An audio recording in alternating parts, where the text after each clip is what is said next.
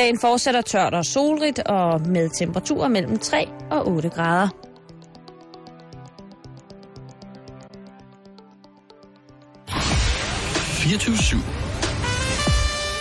Danmarks nyheds- og debatradio. Du har fundet os. Velkommen til Halløj i betalingsringen med Simon Jul og Karen Strohrup. Så nåede vi det. Mm. Trods alt. Og grunden til, at der lige var en lille smule skamysler øh, omkring, øh, hvorvidt at øh, det her det blev fundet eller ikke blev fundet, det er fordi, at Karen og jeg, vi jo altså har lige kigget på billeder af Ja. den store russiske skuespiller, øh, bedre kendt som øh, Gérard Depardieu, øh, nu bedre kendt som Gérard Depardieu, og så fremdeles. Det skal vi snakke om meget mere i dag.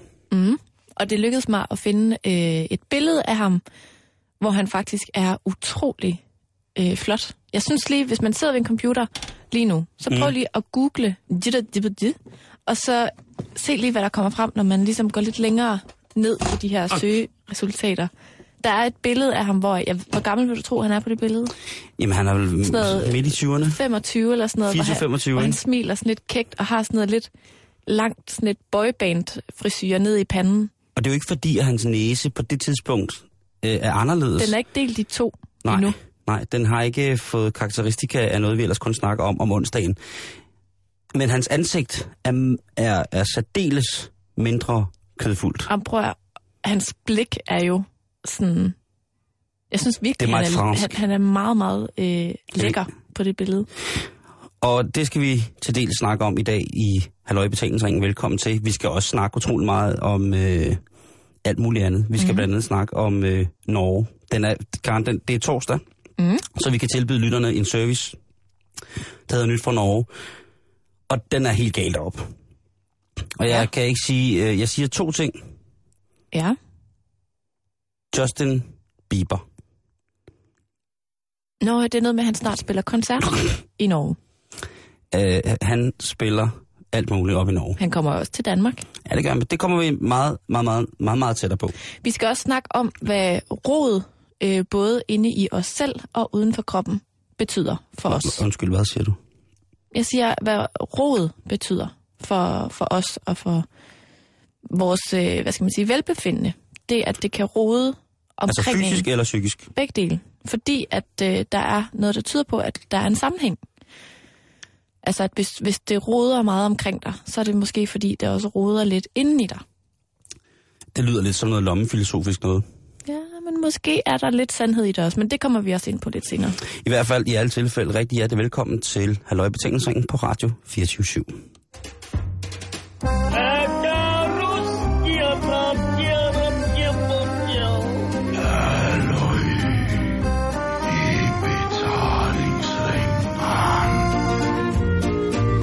Du lytter til Halløj Betalingsringen på Radio 24 /7.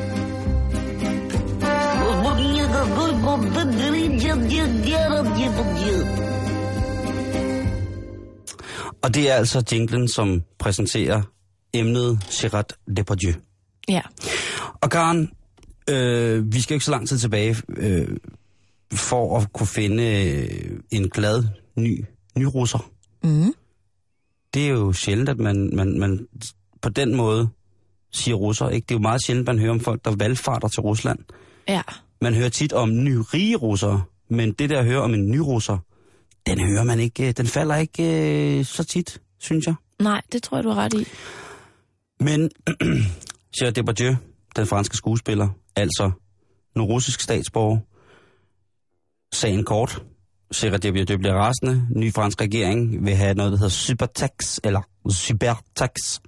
Well, they have to pay as everyone else. They have uh, more money, therefore they should pay uh, up to like 70% of their... Så videre.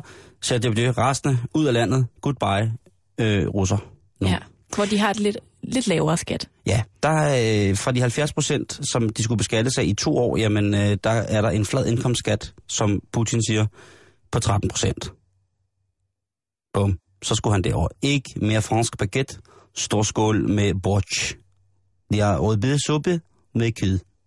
Mm. Ikke noget fransk vin, øh, vodka. der er mange i Rusland, som er rigtig glade for, at Gérard Depardieu er kommet derover. Og der har været rigtig mange mennesker, som Gérard Depardieu har lagt armene om og tilnærmelsesvis kærtegnet som, som fotografisk for evigt. Og deriblandt, der er der en, øh, en mand, som hedder Roman. Roman. Ja. Der er en, øh, en, en mand, som øh, hedder Katrysov til efternavn også. Og så, øh, eller han hedder faktisk Roman Ramsa. Ramsan. øh, øh, og han er Tjetjeniens leder. Mm. Og det har han altså, øh, han har fået, ifølge Putin, præsidenten, så har øh, Katrysov fået ryddet godt op i Tjetjenien. Øh, og, øh, eller i, i den her republik, fået sat styr på tingene, der var havet af bander, og man hørte jo, altså man kunne jo næsten ikke, øh, dengang jeg var ung, høre en radiovis uden at, øh, på Krystalradioen, uden at man hørte om nye, nye komplikationer, nye kampe mellem de tjetjenske oprørere og den tjetjenske republikanske her. Mm. Men øh, hvor man alting er, så er øh, ham her gutten, han øh, diktatoren i Tjetjenien. Mm. Nu skal jeg passe på, hvad jeg siger. Det kan godt være, at jeg bliver slået ihjel af det. Han, øh, man påstår jo, nogen påstår, onde tunger påstår jo, at han øh, ved kritik finder folk, der kritiserer ham, og sørger for, at de aldrig kommer til syne igen fra mm. et givet tidspunkt af. Okay. Ja. Øh, Ramzan Kadyrosovs gave til Sharadjibidje, det var simpelthen øh, efter sine en lejlighed i, en af, i den højeste bygning i Grozny, som er Tjetjeniens hovedstad. Mm-hmm. Den her store bygning, den var nærmest ikke engang bygget færdig. Den var faktisk ikke bygget helt færdig. Men i den her lejlighed, øh, i det her kompleks, havde øh, Ramzan altså givet Sharat en gave. Ydermere så var det her monument af en bygning, hvis man går ind på nettet og ser det, eller på en måde i nyhedsfeedet finder en, et billede af det, så kan man se, at det er en stor, stor, stor, helt klassisk vesterlig skyskraber i glas og metal. Mm-hmm. Med flammer ud af. Mm-hmm. Og mange af, af bebyggerne, eller indbyggerne hedder det, i Grosny, siger, at jamen, det er en skam, at den her bygning er brændt. Fordi den var et symbol på den nye tid. At en gammel strid var lagt på hylden. Fremtiden for Grosny, for Tjetjenien, for Republiken Tjetjenien, så lysende ud. Den har nu stået i flammer og er, er, er nu brændt. Altså, så Girards lejlighed er brændt? Ja.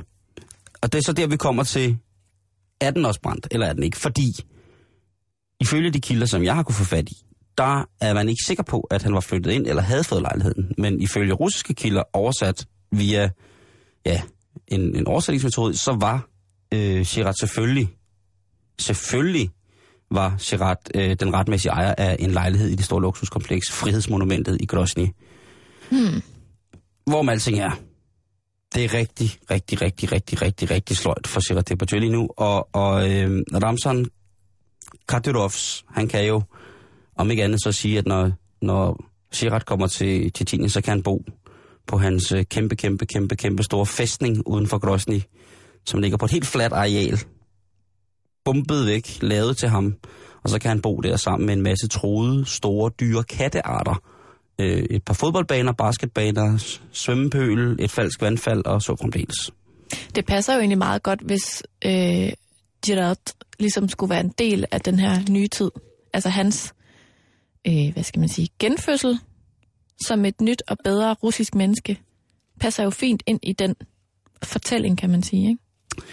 Når man, når man siger ret, han lavede jo bare en stille og rolig fransk revolution. Ja. Han sagde bare, altså, i mindre målestok, I får ikke noget mit. I får ikke mere af mig. Jeg smutter nu. Og så må I halshug adlen på, og I må sende dem på skafottet til guillotinen. Jeg er ude herfra. I får ikke lov til at hugge mit økonomiske hoved af. Mm-mm. I får ikke lov til at hugge min piknæse. Nej. Nej, det gør jeg ikke. Det er jo der, han har investeret alle sine penge. Det er øh, i, lige præcis at få lavet den lidt sådan... Hvis man forestiller sig en pære, som er skrumpet lidt, og så malet lyserød, og så fået splittet toppen der, hvor stikken normalt sidder. Og så få den sat lige midt på næsen. Mm. Det er det, han har brugt penge på. Men Ja. skal vi lige huske at sige, det allervigtigste ved det her, det er jo, bygningen er jo, som sagt, så ny, så der næsten ikke er nogen mennesker, der flyttede ind. Der Okay. var 30 mennesker, der blev, evakueret, men ellers har der ikke været nogen fatale former for personskader i henhold til, at Gerard Depardieu's øh, domæne, skænket af ham som Kadyrov, er kommet ud til. Må jeg spørge om noget? Prøv. Øh, detektivkaren herover, hun kan ikke lade være at tænke på, om branden den var påsat. Er der nogen, der er gået direkte efter at gøre Depardieu ked af det? Det står der ikke noget om nogen steder. Nå. Ikke engang i de aviser, som er på nettet, som vil være kritiske. I Rusland står der noget om det. Ja. Der står faktisk slet ikke noget om, at lejligheden er brændt. Det kan være, der var nogen, der havde gang i sådan noget romantisk sex, som vi gennemgik i går på erotisk onsdag. Med en masse lys, og så Og rene laner. noget rent sengetøj, man har stået og svinget rundt i lejligheden. Jamen, der boede jo ikke nogen der. Tror du? Det var lige præcis det. Mm.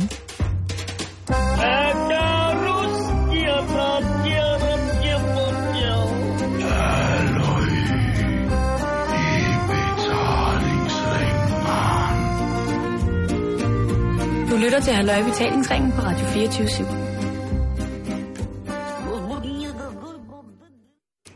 Simon, hvordan øh, vil du betegne dig selv? Er du øh, en, der roder, eller en, der holder orden?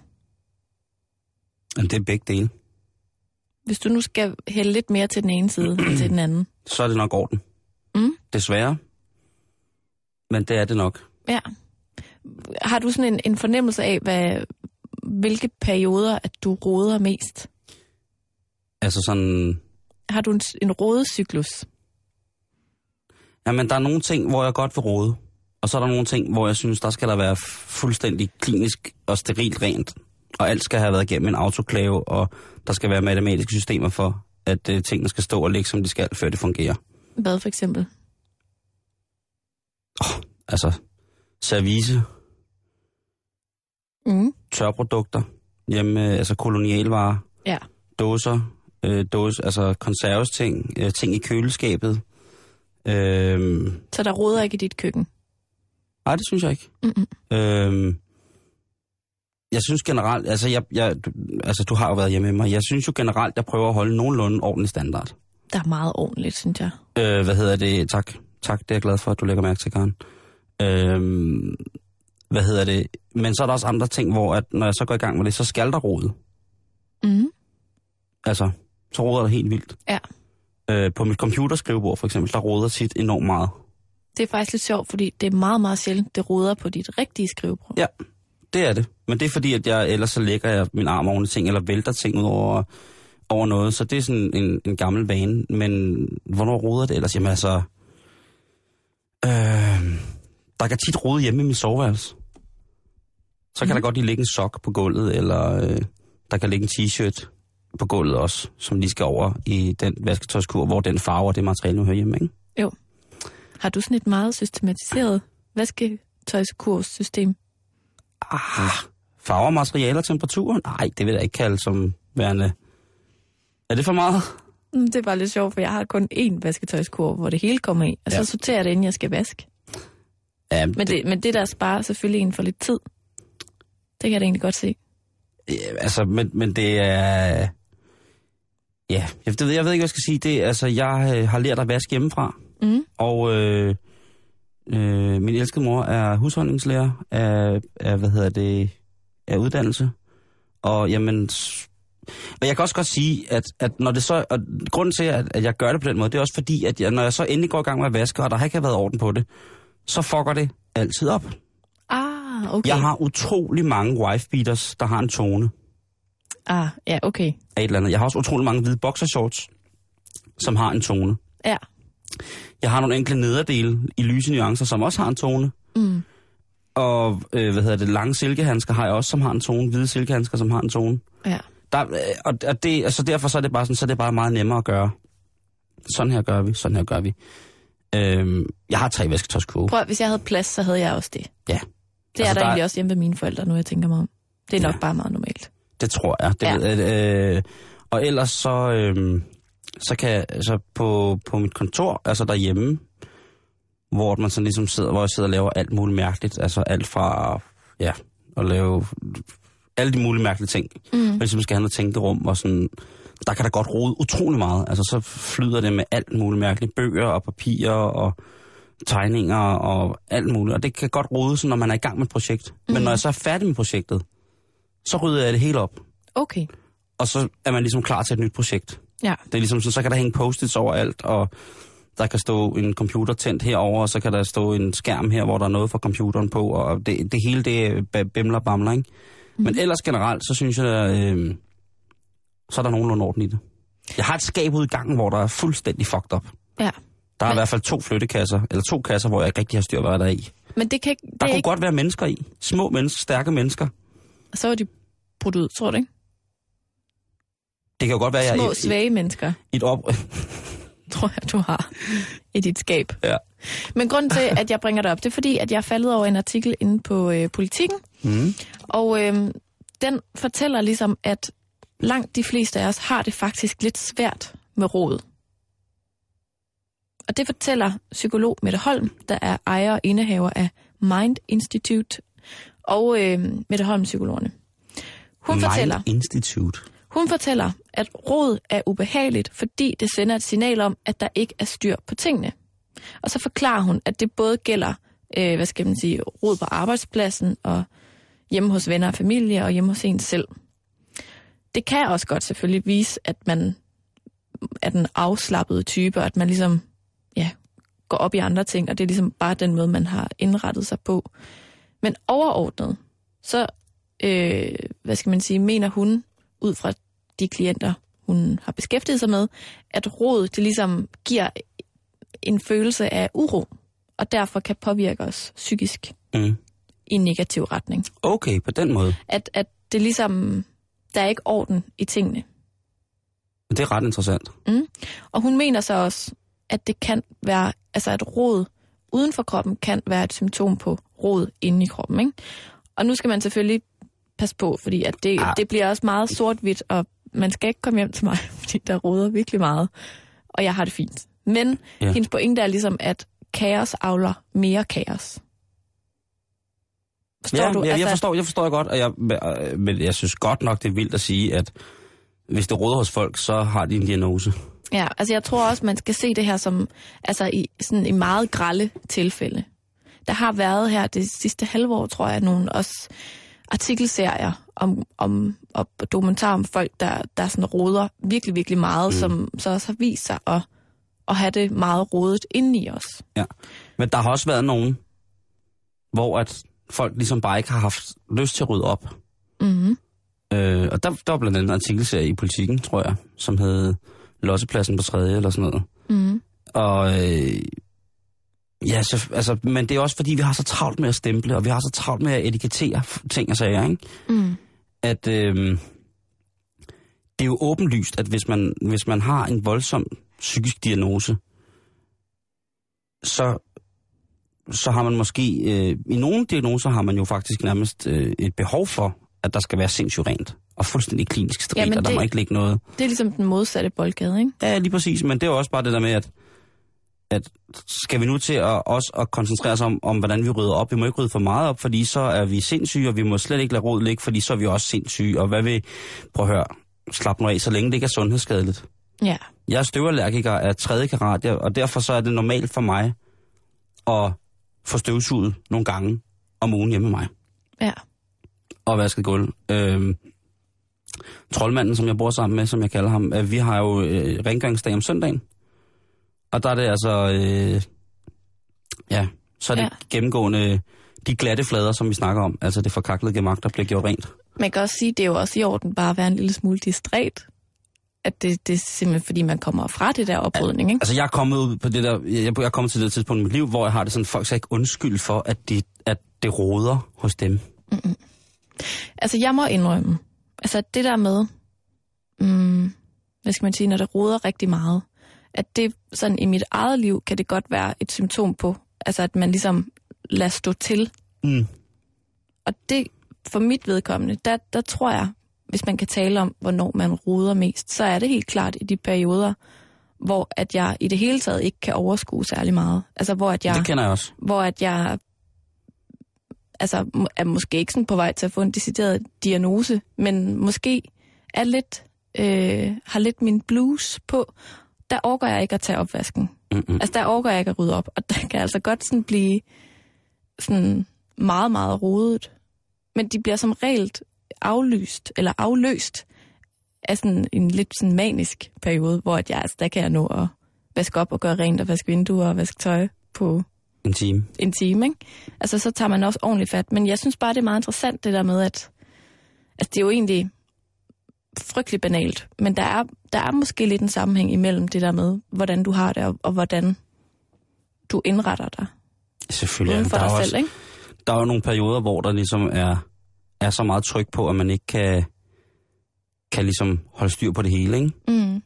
Altså, man kan sige, at altså, igen det der med, at kaos avler mere kaos, at der, der bliver jo også bare mere og mere og mere rodet, øh, når du lader stå til, ikke? Og det, det vokser der bare over hovedet, så du til sidst slet ikke kan overskue noget. Og så tror jeg bare sådan, at så bliver det ikke kun det at rydde op, der bliver uoverskueligt. Så går det ligesom også ud over måske noget socialt samvær og sådan nogle ting, ikke? Jo, jeg, jeg, altså det der med, med det fysiske råd, det synes jeg er...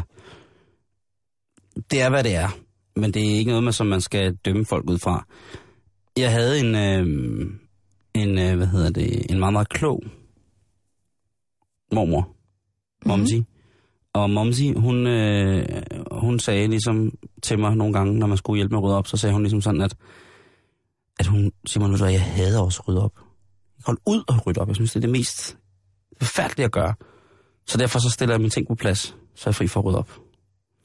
Og hvor den har hængt ved mig, siden jeg har været en sådan 8-9 år gammel. Øhm, den er så først kommet i brug, efter jeg sådan har rundet de 25-26 år, ikke? Mm-hmm. Øh, for guderne skal da vide, at, at mit teenageværelse var der fuldstændig ligesom alle andres teenageværelser, ikke? Mm-hmm.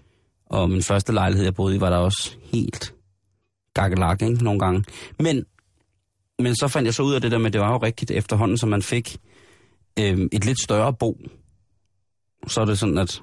Jeg tænker altså på, øh, jeg tænker altså på, hvis jeg dør lige om lidt, hvordan vil folk så tænke om mig, når de kommer og skruer op i det her? Ja. Og der har jeg to flyttekasser ude i mit skab. Jeg siger det bare som det er, øh, hvis der er nogen, der, der kender mig, der skal rydde op efter mig, når jeg dør. At hvis jeg dør, så er der to flyttekasser ude i gangen. Jeg aner ikke, hvad der står i dem. Jeg aner ikke, hvad der er i dem. Er det dem med de små, svage mænd?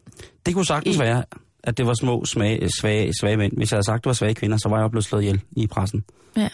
øh, lige for tiden. Ja, det må du da nok sige. Ja. Især hvis de var nøgne. Det skal vi snakke om øh, senere, Karen, tror jeg, i et andet program, fordi at jeg er jo med i en af de programmer. Altså Blackmans. Ja. Så, og der, og der vil jeg ikke sige noget selv, men hvis du har noget, Skal jeg lave en tv-anmeldelse hvis du, af øh, programmet? det synes jeg er en god idé. Altså, jeg øh, Du er jo lufter jo, kvinde. gerne min, min kvindefane, men er ikke nødvendigvis enig med al den kritik, det har fået. Øh, det synes jeg bare, at du skal anmelde det program, jeg er med. Okay, det er en aftale. Det vender vi tilbage Godt. til. Hende her psykologen, Ja. hun... Øh, Mette Holm Mette fra Holm. Mind, Institute. Mind Explosion. Hvad hed det? Mind Institute. Der var ikke noget explosion. Det ved jeg ikke. Det kan være, at de har fjernet det igen. Det bliver for voldsomt. Nej, De men tror hun, bare ikke på den. hun siger, at når man... Altså, igen er vi ude i de der ekstremer. Mm. Og når der er sindssygt rodet, så er det ligesom en måde øhm, sådan at undgå at mærke sig selv. Det er sådan, det, det, altså, det larmer så meget og fylder så meget fysisk, at du ligesom, at det er sådan en måde at være selvdestruktiv på, på en eller anden måde, ikke? Og rode ekstremt meget. Altså, så, så mærker du ikke dig selv, ikke? Men det kan også gå over i, i den anden, hvad skal man sige, den modsatte ende, mm. som du nævnte før, at det er heller ikke sundt at være sådan fuldstændig, altså Og det vil jeg jo ikke mene. overdrevet hysterisk omkring oprydning. Det, det, det er der ingen, der bliver glade af heller. Nej. Det man så, øh, lidt senere, når vi lige har snakket det her færdigt, så kommer der lige nogle gode råd. Okay, godt. Øh, men faktisk noget, jeg synes, det var lidt sjovt ved den her artikel, det er, at det er en skrøne, at kvinder skulle være mere generede af rod end mænd.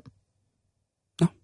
At både altså, mænd og kvinder er lige generet af rod. Vi bliver lige stresset af det og lige irriteret over det. Hele forskellen ligger bare på, hvordan vi ligesom giver udtryk for det. Øhm, fordi hvis du roder, du er en mand. Ja. Det er vi enige om, ikke? Jo, Er det, altså, kan det ligesom jeg har vel... dametøj jo. Ja, okay, men jeg ved ikke om... Nu siger vi lige, du er en mand. Jeg er 100% mand. Du må være en mand, hvis du er blevet inviteret med i Blackmans nye tv-program. Det synes Thomas jo er. Med tøj på, ikke? ikke? Jeg, altså, ja. Øhm, hvis du roder, og hvis jeg som kvinde roder, så er der lige stor sandsynlighed for, at det er et symptom på, at der er et eller andet, der roder indeni. Altså det er ikke kun noget, man kan tillægge enten kvinder eller enten mænd. Men kvinders irritation, den bliver bare mere tydelig, fordi at vi i højere grad øh, stadig har sådan kontrollen over for eksempel hjemmedomænet, altså hjemmet, ikke? Og måske også har lidt mere tendens til at brokke os over det, og i talsætte det, og fortælle os selv og vores mænd og vores børn og vores mødre, vores veninder, hvor meget det irriterer os, at der roder sådan derhjemme. Nå, ja, det er også noget pis. Så vi, vi, vi forurener atmosfæren med al vores brok over, hvor meget det roder, hvor mænd måske har lidt mere tendens til bare at konstatere, Gud, hvor har roder. Nå, Hvor at, at, at jeg som kvinde vil sige, ja, og det får mig til at føle mig et eller andet. Mm. Føle, føle, ikke? Så, så, så man skal ikke tro, at bare fordi kvinder taler mere om, hvor meget det roder, at det irriterer dem mere. Fordi det, det er lige så usundt. Jamen, I pisker For bare en mænd, stemning op, ikke? Fuldstændig. I pisker. Til gengæld så vil man kunne se, at mænd de så prøver at tage kontrollen andre steder. Og der, der skriver de så i artiklen, for eksempel skrivebordet på deres computer. Står der virkelig det? Ja, det står der faktisk. Og der falder du så lidt Ja, udenfor. fuldstændig. Jeg falder der lige ind i den. Men faktisk så er det lidt sjovt, fordi det er mest dig, der rydder op, op på vores kontor. Så tager du lige sådan en tur. Ja, det synes jeg nu, vi alle sammen. Jamen, det kan godt være. Jo, det kan nu godt være, at jeg lige bare nogle tallerkener ud her for lidt siden. Du rydder ikke op på mit skrivebord, men sådan udenom. Nå, men det, det er fordi, at jeg har jo fuld respekt for dit råd. Mm. Jeg synes jo heller ikke, det råder meget over på dit Nej, bord. det gør det heller ikke. Øh, hvad hedder det? Men det, det har jeg fuld respekt for. Jeg har fuld respekt for de der små private intimisfærer, man har i, i, altså på kontoret og sådan nogle ting og sager. Øhm, at, at der på det skrivebord, der skal der bare ligge de ting. Ja. Ikke? Altså, der, så galt synes jeg heller ikke, det er med mig øh, på det der Nej, oprydningspunkt. nej, nej, nej. Det, det er Øh, ikke, fordi du er hysterisk overhovedet. hvad hedder det, men det er bare, ja, det, er, det er noget naturligt, og det er øh, inden for de rammer, som, som øh, to af de kvinder, jeg har respekteret aller, allermest i hele mit liv, øh, min mormor og min mor, ligesom har det der med, at prøve at høre ordentligt. Ej, jeg synes, det er genialt, det der med, jeg gider ikke rydde op, så derfor sætter jeg tingene på plads. Ja, Det er jo mega smart. ja Det, det, er simpelthen så logisk. jeg tænker det også tror jeg, jeg skal tage med hjem og tænke lidt over. Øh, hvad hedder det? det? Der kan der sagtens stå noget opvask øh, hjemme ved mig, ude i køkkenet, øh, en dag eller sådan noget. Men den bliver jo ikke federe at tage, bare fordi den har stået der en dag, vel? Nej, nej, men så tømmer man lige opvaskeren, som også har stået rent. Ikke? Jo. Simon, du nævnte selv teenager lige før. Ja. Der er, lige for runden af, så øh, kommer de også ind på, hvorfor teenager roder så meget, og man så skal være bekymret for sin søn eller sin datter, der ligesom bare sover i sådan en blanding af tomme ølflasker og madrasser og beskidt sengetøj og alt muligt. Men det Ja. skal man ikke, fordi at, igen mener øh, psykologen i den her artikel, Mette Holm, at rodet i teenageårene jo egentlig bare er et udtryk for, at man er ved at, at finde sig selv. Okay, At det, det roder bare meget ind i teenager. Og Jamen, det, jeg sagde, det, det var det, jeg sagde jo- til min morfar hele tiden. Jeg er ved at finde mig selv. Det havde været sejt. Stop, mor. Jeg er ved at finde mig selv. Til gengæld mener hun, at man skal måske... Ikke, igen skal man ikke male fanden på væggen. Vi er ude i ekstremerne, når man snakker om, at man skal blive bekymret. Ikke? Men hvis du har en teenager, der sådan er overdrevet patentlig med det der med at rydde op og gøre rent, og sådan, der, skal, der skal man måske tænke over, hvad er det for et behov for kontrol, der ligesom er opstået hos min søn eller min datter. Er der Mm. noget, vi skal snakke om? Øhm, men Hvis Simon, det flyder med sprøjter og guns. Ja, så tror jeg, man skal tage en snak. Bare lidt. Men hvad nu, hvis der er helt vildt meget orden i sprøjterne og guns, og meget rent og pænt? Så skal man have et cut. Og så skal man have nogle af de penge, som øh, unge genererer. Ja. Fordi hvis der er ordentligt sprøjterne og guns, så er det ikke fordi, han er misbruger, så er det fordi, han sælger, eller hun sælger. Ja. Så skal man bare have et ordentligt et forældrecut, ikke? Så kan man sgu godt begynde at betale tilbage på sin børneopsparing, ikke? Mm. Hvis, hvis, hvis øh, ja, Hvis hvad? ja, eller sit afforskud, eller hvad man nu har fået for at købe et eller andet. Ja. Det er de mærkeligste ting, unge mennesker køber i en solagsgarn. Ja, kan jeg det er det altså. Jeg blev drillet med min minidisk forleden dag, da jeg tog den frem. Ja, det kan jeg så måske godt forstå. Hvad? Simon, her kommer øh, et par gode råd til, hvad man kan gøre, hvis man egentlig bare gerne, måske lidt ligesom mig, kunne tænke sig at blive lidt bedre til at rydde op. Sig frem. Det er nemlig sådan, rod afføder mere råd. Som Ja. regel, ikke? Jo, det... Så øhm, start i det små, og få som minimum styr på fladerne i din lejlighed, eller på dit værelse, eller på dit kontor, alt efter hvor det er, du gerne vil rydde mere op. Ikke? Mm. Skab øh, ro og overskuelighed ved at sørge for, at alle borer, gulve og vindueskarme er fri for ting uden fast plads. Og der er vi lidt tilbage ved din mormors gode råd igen, det der med, at tingene skal have en fast plads, sådan så du kan stille dem på plads, når du er færdig. Jamen, det ved jeg altså... Min vindueskarm derhjemme for eksempel, der har jeg fire potteplanter og noget lysestage noget. Og så har jeg sådan en masse smuller, som er, øh, som er øh, ting, jeg tager op af lommerne og lige lægger. Og, Nå, ja, på den der måde, ja. øh, sten, jeg har fundet, kastanjer, øh, gamle aviser, shivkort, knogler, alt muligt. Og der er mange af de ting, som Døde ikke, mennesker. de ligger alle sammen i min vindueskarm. Ja. Og, og der, der, der kan jeg egentlig godt se meningen i det der med, at sådan, Og der, der, er er, nogle ting, der ikke skal ligge i vindueskarmen. der kan jeg komme med et godt råd. Ja. Øh, jeg har det, der hedder en alt mulig skål. Ej, sådan en, der står i entréen. Lige præcis. Det har jeg faktisk også. Og der er, prøv at høre, Karen, Den der, er er, der er måske døde mennesker i. Små, svage mænd. Nej, men Igen. den, den, øh, den sorterer jeg altid om søndagen. Ah, Eller sorterer, sorterer. Der, der står nogle kvitteringer, som skal et sted hen, og så står der, du ved, og så er der nogle småpenge, som man kan komme i lommen, og så er der altså sådan nogle ting, ikke? jo. Den tager jeg gerne lige i weekenden, fordi ellers så kommer der bare bjerg på, og så fjerner jeg den, og så stiller jeg bare en ny skål. Ja. Du tømmer den ned i Øhm, en skuffe, ja. som du tømmer over et skab. Øh, jeg har været i, i, i, i en gennemgående renovering af hele mit, øh, mit hjem her i påsken, mm. og jeg har jo fundet ting, Karen, som har været magiske. Altså virkelig magiske. Nej, som har været sindssygt sjove at finde, fordi det er jo ligesom, at når det var der, de lå. Ja, okay, og så har der måde. været, så jeg synes, der har været et system i pågældende arbejdsraseri, der er skruet op. Så har jeg lagt den der, så er jeg kommet væk fra det, så har jeg ikke kunne huske det system, jeg havde lavet ind i hovedet. Så er du bare bortkommet, så ved jeg ikke, hvor de er. Ja. Men de ting, øh, øh, men for eksempel sådan noget med at skulle rydde op, det bliver med med sindssygt voksensnak der. Ja. Øh, det er meget, øh, meget DK4, øh, eller Søren ryge det her, eller pra- praktik. Da jeg skulle rydde mine ting ud, Fortæl mig om det. Jamen Karen, ved du hvad, der vidste jeg da lige præcis, øh, hvilke seks flytkasser og sorte skraldesæk, der skulle køres hvorhen. Sejt. Det, og det, der, der var jeg sgu lidt taknemmelig over, for der var jeg sgu lidt stolt over at tænke, fuck man, jeg skal ikke stå og sortere alt det her mærkeligt. Ja. Øhm, Der kommer lige lidt flere råd. Ja. Øhm, et andet råd er øh, smid ud. Jeg er jo en samler. Altså, jeg har jo to store kasser med sådan nostalgiting, jeg simpelthen ikke kan smide ud. men og det, er skal du alt, det er alt fra sådan nogle øh, slangeskin fra Argentina og altså til breve og altså alt muligt mærkeligt. Et andet råd er, når Det må du, du aldrig smide ud. Nej, men det gør jeg heller ikke. Når du så får lyst til at købe flere ting, altså ting roder jo bare, Mm. så skal du huske lige at stille dig selv de tre spørgsmål. Har jeg brug for den her? Gør den mit liv nemmere? Gør den mig lykkelig? Og er svaret nej i alle tre tilfælde, så skal man ikke købe flere ting. Prøv, man skal kun stille, stille et spørgsmål. Det er, gør den mig lykkelig. Ja. Alt det andet, det er jo, altså, Sidste råd ja. til dig, der måske gerne vil have et lidt mindre rodet liv. Lav et helle i form af en rodeskuffe, rodekurv eller rodekasse. En, en alt mulig skål. En alt mulig skål. Ja, ja, ja, sig nu der. Saml alle ting, der endnu ikke har en fast plads i skuffen, kurven eller kassen eller skålen. Mm-hmm. Øh, men sørg for at rydde op i den en gang om måneden, så det ikke bliver en parkeringsplads med vokseværk. Jeg har jo, jeg har jo været altså, ramt af den der artikel to gange lige røven. Det råder på mit skrivebord og computeren. Mm. Jeg har en alt mulig skål. Jeg har faktisk en alt mulig skuffe i min kommode. Ja, der kan du selv se. Det, det, er en, det er virkelig en befrielse nogle gange at bare sige, det kommer bare derned. Jeg kan ikke forholde mig til det lige nu. Det her gamle spil, Barbie-kort, som jeg ikke kan smide ud. Mm. Jamen, det, Karen, jeg... Eller det her gamle sanghæfte fra Blå Sommer 99, ikke? Jeg kan ikke smide det ud. Har du et sang her for Blå Sommer 99? Ja. Du var på Blå Sommer præcis 10 år efter, jeg var. Er det rigtigt? Ja. Sejt.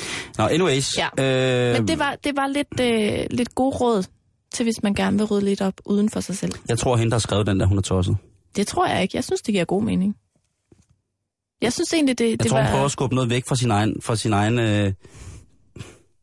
Hun Hvad laver du? sætter lige min hovedtelefon ordentligt. Okay. Jeg tror, hun skubber noget væk fra sit eget liv ved at, at beskrive det for andre. Tror du, hun råder meget? Ja, det. Indeni, Mm. det kunne jeg godt forestille mig lidt. Ja, måske. Ja. Hvad tænker du? Jeg tænker bare, om, om, om det var det. Altså, har vi fået ryddet op i det? Det tror jeg nok, vi har. Nytt fra Norge. Nå tenker jeg verden har ventet på mine budskap.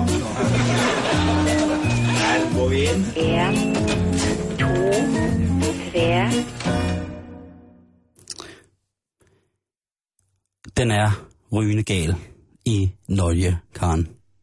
Siger du det? Ja, og det, øh, det er den ret meget lige pt. på grund af en koncert, der finder sted i Telenor Arena i Oslo den 17. april. Det jo om ikke særlig længe. Mm. Det er simpelthen ingen ringer end det kanadiske popfænomen Justin Bieber, som vælger at sætte sine fødder og sin kunst på norsk jord lige præcis den dato. Koncerten den blev udsolgt i løbet af to sekunder eller sådan noget. Ikke? Helt sindssygt. Ja. Øh, nordmændene er fuldstændig vilde med Justin Bieber. Alle nordmænd. Ja, og, øh, og der var så selvfølgelig rigtig, rigtig mange norske Bieber-fans, som på ingen måde kunne få fingre i de her billetter. Ja. Lidt ligesom som jeg har det med, med Beyoncé i koncerten i, øh, i, i Danmark, ikke? ja, så er vi. Udsolgt på 12 minutter, ikke? Det er unfair. Ja. Øhm, Justin Bieber-koncerten, den øh, er nu genstand for to ting, vi skal snakke om her i Nyt fra Norge. Og det er, den ene er, at øh, firmaet eller koncertarrangørerne for den her koncert er begyndt at få ikke bare et eller to eller 300 breve, men flere tusinde breve fra fortvivlede Justin Bieber-fans, som tror med at gøre alskens dårligdom øh, ved sig selv, hvis ikke de er, de får en Justin Bieber-billet. De vil gerne betale for den. en af arrangørerne, han fortæller i en artikel i øh, Norsk Avis, at til at starte med, så tænker jeg, okay, det er godt nok vildt, ikke? At de, de her børn, de skriver, at øh, for eksempel et brev er fra en pige, som skriver, at hun sker dybere og dybere for hver gang hun tænker på livet. Og hun tror, at det eneste, der kan få hende til at holde op med at skære dybere og dybere, det er at se Justin Bieber, måske endda få et kram af ham. Så er der folk, der skriver ind, at øh, deres liv ikke er ved at leve mere, hvis ikke at de får en kon- koncertadgangsbillet, eller en, en, en, en billet til... Øh, altså, de vil gerne købe dem, ikke? De skal ikke have dem, men de vil gerne købe, de kan få lov til at købe billetter. Og det er ret alvorlige ting. Altså, man skal regne med, at det er nok hovedsageligt teenagepiger, siger, øh, hvad hedder det, øh, manden fra, fra koncertarrangementsfirmaet. Han er en gentleman, han siger ikke, øh, han hverken køns- eller aldersbestemmer. Tænk, hvis det er en masse ældre mænd, der har skrevet ind. Eller hvis det bare er en norsk gammel mand, der sidder oppe i... Ved Skriver gal, 10 ved, brev om dagen. han sidder ved Galhypikken. Foden af Galhypikken. Norges højeste punkt, bortset for det. Okay, tak. Øhm, og skriver. Nej, prøv at, jeg synes, det er forfærdeligt. Det er rigtig forfærdeligt, og koncertarrangørerne tænkte til at starte med, ja ja, den er god med jer. Men efterhånden som brevstakken den steg, mailboksen blev fyldt igen og igen af breve, hvor i unge mennesker tror med at gøre dem selv ondt, eller vil tilbyde, jeg siger det som det er nu, Karen Strup, mm. sex for at få billetter. Altså piger i en alder af åbenbart ikke så gammel. Ja, det kunne også være drenge. Igen ved vi jo ikke, hvem det Nej. er, der skriver. Øh, men øh, beskrivelsen af den i- på en dansk netside var, at det var unge piger, Okay. som faldbød øh, seksuelle tjenester for Justin Bieber-billetter. Det, er så vold, det har været så voldsom en belastning for koncertarrangørerne, at de blev nødt til at give det videre til det norske svar på, på Børnefonden, som i Norge hedder Børnefonden. Fordi de simpelthen ikke vil, vil kunne... Øh, Altså, det er ikke Børnefonden, den der organisation. ej, jeg tror, den hedder det Er det sådan noget børns vilkår, eller Det- børnerådet, eller? Det hedder Børnefonden i Norge, Okay. og det tror jeg er nogen, som hjælper unge, som har det besværligt. Øh, og de har altså overladt øh, rigtig, rigtig mange tusind breve og mails til, til den her organisation, fordi at de simpelthen er bange for, at de her unge mennesker, eller de mennesker, der har skrevet ind og ikke har fået Justin Bieber-billetter, vil virkelig, virkelig gøre sig selv meget ondt. Hold kæft, hvor er det bare en, en tavlig øh, ting at skrive. Mm. Og man kan sige, når man er sådan, jeg har bare tit undret mig over, Karen. Ja. Og det er også, øh, at, at øh, hvorfor skriver man ikke bare direkte til Justin Biebers øh, fanklub, eller til hans management, og siger, prøv at høre, det er I skyld i det her. Øh, at, at piger har det sådan, eller drenge har det sådan her. Kunne vi ikke bare lige lave en, en hvad hedder det, en besked på nettet, eller sådan en viral ting, hvor Justin han sidder og siger, prøv at høre, Jeg er virkelig ked af, at I ikke kan komme til en koncert, og der er udsolgt og sådan noget, men jeg lover enten at komme igen, eller, men I må love, at I ikke gør noget ondt ved jer selv, fordi I kan komme til en koncert. Ja. Så tager han selvfølgelig også et stort ansvar på sine skuldre. Ja, men jeg tænker, man skal, han er jo heller ikke så gammel. Ej, At man skal også der, altså... Han får nok i forvejen mange lignende mails, tror du ikke det? jeg tror, at han, hvis man havde, jeg tror, at hvis man havde Justin Biebers øh, personlige mail eller telefonnummer, så tror jeg, du bliver rigtig, rigtig rig. Nå, men jeg tænker, at hans management nok også får et, et par selvmordstrusler Og, og, om ugen, ikke? Altså, de får da sikkert også nogle mortrusler. Ja, og sextilbud og alt muligt. Men jeg tænker sådan, at, at det er også sådan...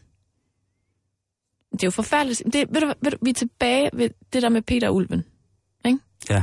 Fordi at det er jo også lidt... Et eller andet sted har jeg lyst til at sige sådan, ej, men det gør de jo ikke. Der er jo ikke nogen, der slår sig selv ihjel, fordi de ikke kan komme til Justin Bieber-koncert. De har bare lært at plage sådan der hjemmefra. Ja. Jeg vil have lørdagslik, ellers så går, går jeg ud og skærer mig selv, eller et eller andet.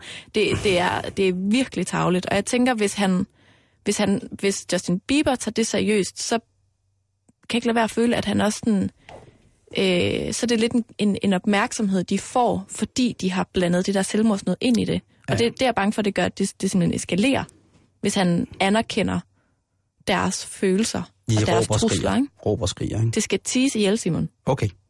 Men det er ikke det eneste, det har affødt, Justin Bieber-koncerten i Norge. Det har også ja. affødt, at, øh, at eksamenerne i Ålesund i Norge er blevet øh, rykket frem, eller er blevet ændret. Tidspunktet er blevet ændret, fordi der er så mange af de unge mennesker i Ålesund, som skal gå på øh, Justin Bieber-koncert. Nej, Jo, Det er ikke sant. Det er det.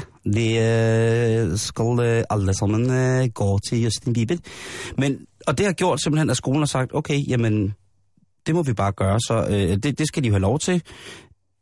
Og så tænker man, men skal børnene bestemme om, hvornår der skal lægges eksamener i skolen? Det skal de så i Norge, fordi at der var så mange unge mennesker, som sagde, prøv at høre, I kan godt lægge den der norsk, og det var da en norsk eksamen der, men vi er der bare ikke. Ej, vi hvor er det sindssygt. vi er til Justin Bieber.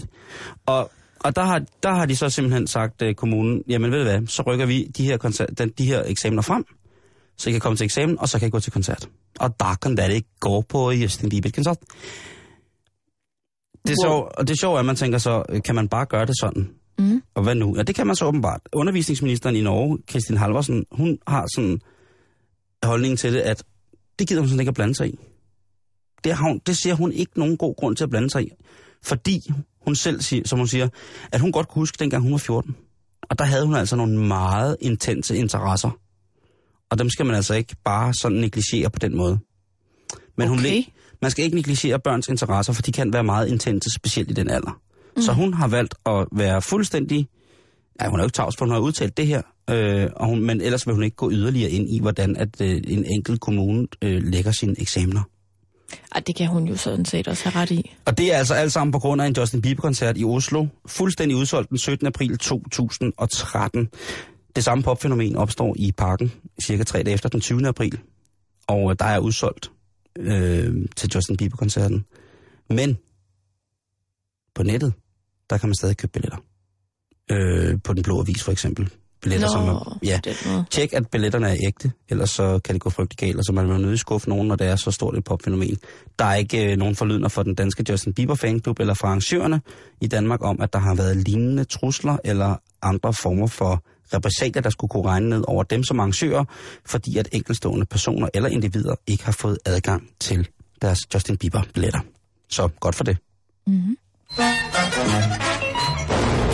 Nytt fra Norge. Nå tenker jeg verden har ventet på mine budskap. Her går vi inn. En, to, tre, Nu skal vi, øh, for os i hvert fald, vestover. Vi skal til Aarhus. Åh oh, ja, det er din by, Karen. Det er min dejlige by. Og en by, som vi her i programmet jo skatter meget, meget højt. Men der er faktisk øh, en krise i Aarhus lige nu, Nå, som har stået på siden, at den nye øh, lukkelov, den trådte i kraft 1. oktober 2012. okay. Sig frem, hvad er der dog sket? Nu skal du nok lige holde fast i et eller andet, for jeg ved, du bliver rigtig ked af det, når du hører det her. Okay, jeg holder fast. Bagerne er døden nær i Aarhus. Altså ikke øh, øh, bagerne, dem der, altså bagerbrødet, Åh, men men... fordi jeg kender en, der hedder Rasmus, der er bag. Forretningerne, bagerforretningerne, altså du ved, der hvor at man selv bager brødet. Ikke noget øh, bake-off og Nej, nej, nej, øh, underligt brødudsalg. Altså håndværkerne, der har deres små butikker, de har det rigtig, rigtig stramt i Aarhus lige nu. Hvad er det? Altså, nu skal jeg lige... Øh, det er sådan et storbyfænomen godt nok, men Emery's, er det ikke startet i, i Aarhus? Jeg ved ikke, om det er startet i Aarhus, men det findes i Aarhus i hvert fald. Øhm, sådan en, en delikatesse brødbutik, som jeg mødte for første gang i Aarhus. Stort set inden, at den fandtes i København, tror jeg.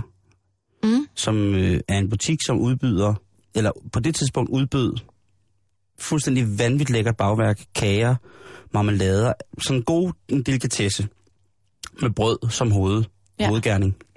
Ja. Øhm, og det er... Øh, ja, det er så jo desværre blevet øh, udvandet og blevet en kæmpestor industri, så nu er tingene bare... Priserne er, er dyre, og produkterne er... Ja, ja. Det som de nu er, og sådan noget sker. Henning Andersen, som er oldermand for Dansk Bagerlag, Ja, og som ejer Guldbæren i Hørning, han, øh, han har sagt, at han bliver kontaktet af 3-4 østjyske bager om ugen, som må lukke, fordi at der ikke er nok kunder. Og i Aarhus er der lukket rigtig, rigtig mange bare inden for det sidste halve år. Og der er flere, der er til salg nu. Og alt det her, det skyldes jo, at lukkeloven er blevet ændret, sådan så at folk hellere vil gå i Føtex og Kvickly og Netto og ja. alle mulige andre steder hen for at købe deres brød. det er bekvemmelighed frem for kvalitet, ikke? Jo, det må det jo være. Ja, det er forfærdeligt. Man gider det er, ikke handle flere men, steder. men det er jo ikke, det er jo, man kan sige, jeg ved ikke, hvad man skal kalde sådan noget, Karen, jeg er jo ikke samfundsanalytiker, men det er jo, en, det samme var det jo med slagterne for nogle år tilbage, ikke? Jo, alle de her special. Specialbutikkerne, ikke? Butikkerne. Øhm, må bare dreje nøglen om, ikke? Fordi alt bliver, bliver det ligger jo i det engelske ord, egentlig bekvemmelighedsbutikkerne, ikke convenience stores, at, at mm. det er sådan, det er. Øhm, det er selvfølgelig rigtig, rigtig, rigtig sørgeligt. Jeg er da virkelig, virkelig ked af det på alle de gode Aarhus Bagers vegne. Øhm, Der er jo de to sådan, mastodonter, som er Langenesbæren og Schweizerbergeriet. I Aarhus. Øh, Øhm, og i den artikel, jeg er faldet over, der er det Langenesbæren, der ligesom melder ud, at de, altså om søndagen, der har de, er det sådan noget omkring, jamen de har mistet 10 procent af søndagssalget. Det er jo ret meget, og især. Ja. om søndagen, ikke? ja, og specielt hvis man er en lille butik, ikke? Og som er, jeg vil så sige, Er det at en lille butik, eller hvor- Langenesbæren er, ikke en lille butik. Hvor ligger den henne i Aarhus? Den ligger op på Langenes, lige øh, ved øh, Harald Jensens plads. Og de er jo også dem, der har Aarhus eneste, øh, hvad hedder sådan noget, drive-in bager. Okay, som jo er en, undskyld mig udtrykket, fucking god idé. Så der kan du bare køre ud, og så fuldstændig ligesom når du kører forbi McDonald's for eksempel, så Ja. siger du, jeg vil gerne have et smurt rundstykke og et øh, grovkorns franskbrød og nogle spældboller og nogle kys og et eller andet, og så kører du videre. Kys? Ja, altså maringskys. Nå. Godt, det her, du kysser den her. Der er lidt korn på spidsen. Hvad hedder det? øh, øh, øh, det, det skal jeg kun... Jeg kan ikke gøre andet end begræde det. Øh, her i, i... Altså, der er jo... I, når man kommer ud i de mindre byer rundt omkring i Danmark, så er der jo tit levering af morgenbrød til de små lokal øh, bruser eller brugsforeninger. Og det synes jeg fungerer rigtig, rigtig godt på, på, på mange punkter. Mm. Men jeg synes i den grad, at øh, vi har grund til at begræde, at øh, håndværksbageriet, det, øh, det dykker sådan i... Ja, det- men, det, men det er jo også, for mig, Karen, det er et hjertebarn. Jeg er, Altså- jo parat til, jeg er jo parat til at rive øjenlåne af folk med en, en lodderkolbe, hvis det er, de vil lukke specialbutikker, fordi jeg synes, det er det, vi har brug for. Ja. Jeg er jo ikke... Øh, øh, øh, Men jeg er havde s- det jo ikke. Ja. Min stores. Jeg bruger jo selv. Ja. Men det er sjovt, altså nu sidder du jo over for en tidligere bærejomfru. Jeg er bager og bager i hvert fald. Jeg, jeg, ej, Nå, hvad skal jeg sige? nej, men det, altså, jeg har arbejdet i Rundhøjbæren Det har du. i Aarhus, Yes. og øh, det var jeg rigtig glad for, det synes jeg var skønt, så jeg har ligesom også, vil jeg sige, smagt utrolig meget forskellige slags bagværk Ja. fra bageren, Yes. og man kan smage forskel. Og jeg synes ikke, man skal på den måde øh, bare købe sit, øh, sit brød i bageren for at hjælpe nogen, men jeg synes, man skal prøve at smage, og så se, om man ikke godt kan smage forskel på kvaliteten. Ikke? Der er også alle mulige mennesker, som jo de sidste fem år har gjort så meget for at sige, at her er det gode brød. At brød har været sindssygt hot. Altså brød... Altså, brød har aldrig været mere hypet end der lige nu. Lige præcis. Og det er der jo rigtig mange, der nyder godt af. Øh, der er en stor specialbagerkæde her i København, som indtil for 3-4 år siden, tror jeg, var en lille bitte butik et sted i København, mm. hvor man simpelthen fik noget af det bedste brød i København, simpelthen. Det kunne man ikke rigtig betvivle. Det var noget af det bedste brød. Det er i dag blevet udliciteret, og igen, som, det, som der sker, når man tager alle mulige andre former for koncepter og udvander det på mere eller mindre ubehagelige måder, jamen så falder kvaliteten af det gængse og nære produkt også. Ja. Og det er jo også sket her. I dag i København, der er der, ifølge mig, øh, som vil køre langt for et godt stykke brød, hvis jeg ikke selv gider bage det, så er der to steder, jeg vil køre hen. Jeg vil Ja. ikke lave reklame for dem, jeg vil ikke fortælle, hvor de er, fordi så bliver de bare spist af nogen. Så bliver det lavet til store kæder. Så bliver det lavet til store, store kæder. Hvad hedder det? Der er meget, meget, meget få. Øhm, øh, og, og det bager og på den måde, det kan man, det kan man altså seriøst kun, ligesom med slagter og sådan noget, heldigvis i København. Man kan sige, øh, hvis man skal have lov til at være københavneragtig her på den her radiostation, At det, så, så kan man sige, at vi i, i, i København er rigtig, rigtig, rigtig, rigtig heldige med at have specialbutikker i forhold til slagter og øh, bagerier, hvor man kan sige, at øh, mange, af de, øh, mange af de etniske grønthandlere, som jeg mm. bruger til hverdag, jamen der øh, er der ikke noget federe for mig, end også at købe brød med fra de steder, hvor at, øh, de får brød fra. For det, får, det er jo en meget, meget større del af, eller en normal del af, af, en, af, af et kostmønster, hvis man kan være så Ja. øh, pragmatisk at kalde det. At der får man bare, øh, der får man, du, der får man sgu, øh, der får man slag for skilling, ikke? Med, med brød, men, men, men danske bager, det, og det lyder, det er jo, hvis man egentlig skal forklare sig selv, hvad det er, det der, det der rundstykke, lad os tage det helt gæng, gængse en rundstykke. håndværker, Hedder det det? eller nej, et spansk stykke, eller en, det kan du selv være. et horn. Det kan du selv være, også et horn. Det hedder men det der, hvor jeg kommer fra. Ja, men det hedder også en københavnervirkes, der hvor du kommer fra. Ja. Ja, og det hedder altså en tevirkes, også? Øh, det jeg tænker på, det er, hvis man tager sådan en helt gængs stykke, øh, rundstykke, Ja. helt klassisk 80'er rundstykke, som når man skærer det over, så er det bare mest krummer, så åbner man det, og så er det som sådan helt hvid, blød, kønsløs krumme, som egentlig kun har til formål at være et skalkeskuld for, at lidt så fylder jeg det hele med kærgården og dårlig marmelade. Og, og ost. øh, og ost, og så den anden halvdel, den fylder jeg så med kærgården, eller et andet form for besæl blandingsprodukt, og så hiver jeg øh, kødpålæg i, i centimeter tykkelag henover, Eller rejeost. ned i, ovenpå, og så lægger jeg det hele sammen. Ja. Nej, det er ligesom, øh, det forbinder jeg stadigvæk med, en, med noget hygge og en god morgen, selvom det måske ikke er en gastronomisk perle. Ja. Det rundstykke, det kan man næsten ikke få mere. Nu kan du få noget dybfrost og sådan nogle ting, jeg siger, men når man, øh, på grund af den der brødkampagne, der har været, øh, hvor at, øh, visse forskellige mennesker, ikke navngivende her selvfølgelig, har altså kørt sig frem med, at, med sur dej og koldhævning og alskens gode ting, har jo gjort, at det i dag også generelt, hvis der er en bager, min nærbager lukket for fire måneder siden, Ja. og det er inde midt i, i København, hvor jeg bor, ikke? Jo. Øh, den drejede nøjen om. Øh, et konditori, som flere gange havde været Danmarksmester i kage. De må simpelthen dreje nøglen om, ikke? Og det var jo til stor øh, skam og skule at se, at, øh, at det forsvandt. Men jeg tror, Simon, hvis du, hvis du leder efter lige præcis det rundstykke uden for København, så Mm. tror jeg altså godt, du kan finde det. Og det er lige præcis det, der er sjovt, for det kan jeg. Men her i København, jamen, der, kan jeg, der er alt fuldstændig stoppet med, med kerner og spelt og knækkede kerner og ølandshvede og, og stenalderro, og der er sikkert, og Thomas Rode er også med i noget af det. Han er i alt brødet. Der er noget af Thomas Rode i alt øh, koldhævet stenalderbrød. Øh, og det er ikke bagt, det er bare trukket hen over en radiator, og så er det koldhævet ved minus 60 grader i 9 år, og så smager det helt fuldstændig fantastisk dårligt. det er som en stor havregrynskugle, hvor der bare ikke er noget margarine eller noget kakaopulver i. Mm. Det er bare sådan noget... Ja. Nå, men, Men men altså- øh, jeg synes, hvis... Altså, øh, Lav, alle, lav en blindtest, eventuelt, og så se, til hvad alle, der smager alle, bedst. ikke? til alle vores øh, søde aarhusianske lyttere, så synes jeg, de skal gå ned, og så skal de på søndag, i stedet for at købe ind i... Øh, I fødderen. Jamen, de må, gerne, de må sgu gerne købe ind i fødderen, Karen. Det synes jeg.